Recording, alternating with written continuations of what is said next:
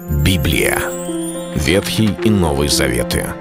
66 книг, 1189 глав. Ее писали 40 человек, 1600 лет. Но автор один — Бог. В течение года вы узнаете о 365 важных стихах Библии на 7 разных тем. Слово, Бог, Христос, вера, жизнь, семья, церковь. Программа «Три минуты Библии». Стих дня. Ибо никогда пророчество не было произносимо по воле человеческой, но изрекали его святые Божьи человеки, будучи движимы Духом Святым. Второе послание Петра, первая глава, 21 стих. Это продолжение той мысли, которой недавно мы говорили о Слове Божьем, а, цитируя предыдущий стих из послания Петра, когда он говорит, что Писание и пророчество нельзя разрешить самими собою, потому что, и далее он говорит, а, потому что пророчества не произносились по воле человеческой.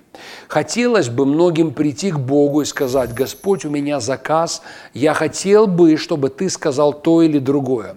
Люди спрашивают, почему в Библии обозначены одни события и не обозначены другие? Почему в пророчествах открыты какие-то одни страницы грядущей истории и какие-то сокрыты? Писание открывает нам один важный принцип. Слово Божие не дано по человеческому заказу, это Слово Божие. Это не блюдо, принесенное по заказу посетителя в ресторане, который сам дал свой рецепт, сам дал свои ингредиенты и говорит, все, что от меня требуется, чтобы вы сами сварили.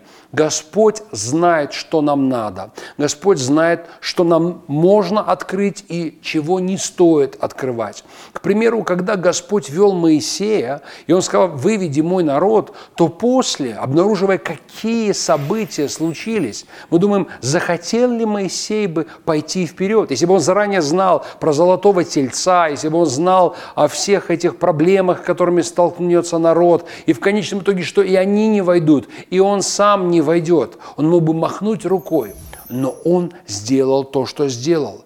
На данный момент времени было слово от Господа, и он действовал согласно этого слова. Нам очень важно понимать, что пророчество Писания – это не то, что мы решили получить для себя. Не надо никогда подгонять библейские стихи под какие-то свои ситуации, обстоятельства и говорить, наверное, Бог в этом слове говорил именно об этом. Это может быть похоже. Мы можем воспользоваться этим местом Библии. Господь может проговорить нам через пророка Исаию или через Иеремию, но важно помнить одно.